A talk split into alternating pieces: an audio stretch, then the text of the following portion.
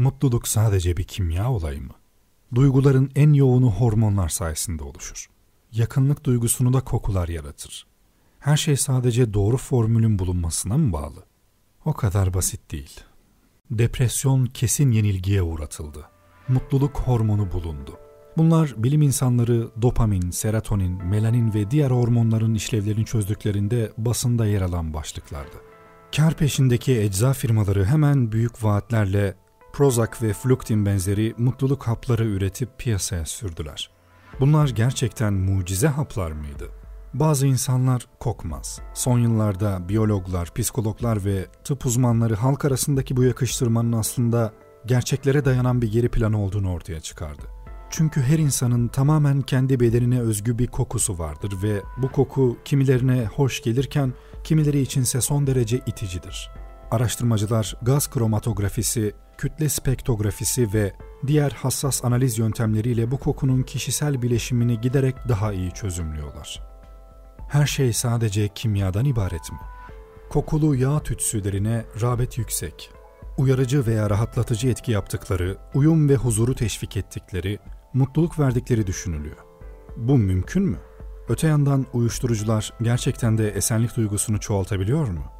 Mutluluk, sevgi, şefkat ve diğer derin duygular gerçekten de beyindeki basit birer kimyasal tepkiden başka bir şey değiller mi? İlk büyük coşkudan sonra araştırmacılar tekrar serin kanlılıklarına geri döndüler. Bugün Fluktin'in depresyonu kesinlikle tedavi etmediğini ve sürekli bir mutluluk duygusu yaşatamayacağı biliniyor. Eğer moleküler düzlemi terk ederseniz elbette beynimizin ürettiği her düşünce, her anı ve her karşılaştırma kimyasal bir reaksiyondur. Fakat hepsi bu kadar değil. Çünkü her düşünce ve anı bir yaşanmışlıkla bağlantılıdır. Kim derin bir mutluluk yaşamak isterse önceden mutsuzluğu da tatmış olmalıdır. Yani olumlu ve olumsuz deneyimler yaşamış ve karşılaştırma yapabilmek için ruh hallerini tanımış olmalıdır. Bu da beyindeki mutluluk hormonlarının kimyasal reaksiyonlarından çok daha ötede bir şeydir. Yine de beynimizin belli tepkileri vermek için hızla hormon salgıladığı doğrudur. Örneğin güzel bir armağan aldığımızda hoş anılar uyanınca diğer hormonların yanı sıra endorfin de salgılanır. Endorfin opiat grubundan bir maddedir.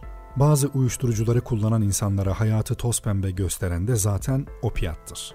Bu arada ağır bir kaza durumunda yaralının ilk başta neredeyse hiç acı hissetmemesini sağlayan da endorfinlerdir. Fakat doktor, ambulans veya itfaiye yardıma gelir gelmez yaralının durumu birden kötüleşir. Bedeninin yaralanmış olan kısmında gerçeğin çok üstünde bir acı hisseder. Bayılır veya yaşamını tehlikeye atacak türden ağır bir şok geçirebilir. Peki mutlu ve kederli anlarda beyin etkinliğinin tamamen farklı görünmesini nasıl açıklamalı? Gayet basit. Hangi deneyimlere ve izlenimlere bağlı olduğuna göre bu duyumsamalar beynin iki ayrı bölümünde işlenir. Serotonin ve dopamin türü salgılara nörotransmitter adı verilir. Bunlar beyin ve sinir hücreleri arasındaki sinaps adı verilen bağlantı noktalarında üretilirler ve sinirsel impulsların iletimini sağlarlar. Yani elektriksel iletkenler gibi işlev görürler. Bu durumda olumlu duygular söz konusudur. Eğer bu hormonlar eksikse impulslar aktarılamaz. Sinapslar nüfuz edilebilir değillerdir. O halde bu mutluluk hormonlarının üretimi neye bağlı? Bunun çok farklı nedenleri olabilir. Sporcular, örneğin uzun mesafe koşucuları bedenlerindeki zorlanma nedeniyle beyin mutluluk hormonları ürettiğinden ve onları olağanüstü performanslara götürdüğünden en öldürücü maratonda bile farkına varmadan mutluluk anları yaşayabilirler. Hatta bazıları bu mutluluk duygusunu tekrar tekrar yaşamak için ağır antrenmanların bağımlısı olurlar. Rahatına daha düşkün olanların da hemen haplara el atması gerekmiyor. Sıradan bir çikolata parçası da mutluluk hormonlarının üretimi için yeterli oluyor. Bir parça çikolata yediğinizde serotonin üretilmesini de sağlayan oldukça karmaşık bir süreci harekete geçirirsiniz. Benzer bir etkiyi birkaç yudum şarap veya tiryakiler için birkaç nefes sigara da yaratır. Ancak burada daha fazlası daha çok işe yarar anlayışı geçerli değildir. Tam tersine 3-4 parça çikolata yerine bütün bir paketi yerseniz, bir bardak şarap yerine bütün bir şişeyi bitirirseniz, bu mutluluk duygusunu zorlayan bir durum yaratır ve haz tersine döner. Oysa çok etkili bir başka maddede aşırı doz söz konusu bile değil. Gülmenin sınırı yok. Gülmek henüz tam olarak ne olduğu çözümlenememiş bir yolla limbik sistem yani beynimizin gelişim tarihindeki en eski bölümü üzerinde etkili oluyor. Beynin bu bölgesi duygusal yaşantımızdan yani mutluluk hormonlarının salgılanmasından da sorumlu. Çok gülen insanların hastalanma riskinin büyük ölçüde azaldığı kanıtlanmış bir şey. Hatta kanser ve kalp krizi olasılığını bile önemli ölçüde azaltıyor gülmek. Buna karşılık kederli ve depresif insanların enfeksiyonlar ve diğer hastalıklar karşısında daha hassas, hastalıklara daha açık olduğu görülüyor. Eğer kederli bir insanı negatif duygulardan uzaklaştırabilirsek, örneğin immunoglobulin değeri 20 dakika içinde iki katına çıkıyor ve 3 saat sonra bile mutluluk anından önceki seviyesinin %60 üzerindeki bir değeri koruyor. O halde bir insan ne zaman mutludur? Bu da o kadar kolay yanıtlanamayacak sorulardan biri. Eğer mutluluk anları hissedebiliyorsa, yani beyindeki mutluluk alanlarını etkinleştiriyorsa insanın kendisini mutlu hissedeceği kesin. Fakat mutluluğun ne kadar tadını çıkarabileceği kişinin mutluluk verici olayları olumsuz olaylara oranla ne kadar fazla algılayabildiğine ve değerlendirebildiğine de bağlı. Eğer böyle bakmak isterseniz sonuçta yine kimya işin içine giriyor. Mutluluk duyabilmemiz için serotonin, dopamin, endorfin ve bugüne kadar saptanamayan diğer mutluluk verici maddelerin mutsuzluk hormonlarına baskın çıkması gerekiyor.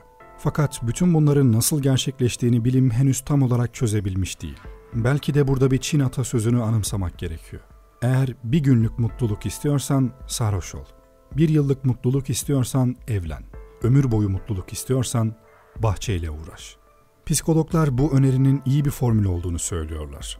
Çünkü bahçede çalışmak zengin bir değişiklik imkanı sunuyor ve can sıkıntısını engelliyor. Ayrıca insanın pek çok aşamada başarı duygusuyla ödüllendirilmesini sağlıyor. Tohumun sürmesi, bitkinin büyümesi, tomurcuklanma ve çiçek açma sonunda bahçenin meyvelerini toplamak ve tadına bakmak. Mutluluk üzerine yapılan araştırmalara göre bedenimizin de ruhumuzun da en mutlu anlarımızı yaşarken son derece gergin olduğu saptanmış. Mutluluğu daha çok bir hedefe varmak için tüm güçlerimizi seferber ettiğimiz zaman yaşıyoruz yatağa girip ayağımıza gelmesini beklediğimiz zaman değil. Bu mutluluk arayışına flow adı veriliyor ve kişi bu hedefine yani mutluluğa ne kadar yoğunlaşırsa çevresindeki dünyayı o kadar unutuyor ve hedefiyle bütünleşiyor.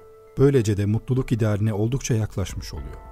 Eski Yunanlılar ve Romalılar mutluluk için iki tanımlama kullanırlardı. Birinde tamamen nesnel biçimde bir oyun sırasında şansın dönmesi, bir hazine bulmak veya bir tehlikeden kurtulmak gibi kişiyi başarıya götüren rastlantıdan söz ediliyordu. Diğerinde ise mutluluk duygusu tüm insani çabaların ve özlemlerin en yükseği olarak yani baskı ve engellemelerin tamamen ortadan kalkması, kısaca ruhun hoşnutluğu olarak tarif ediliyordu.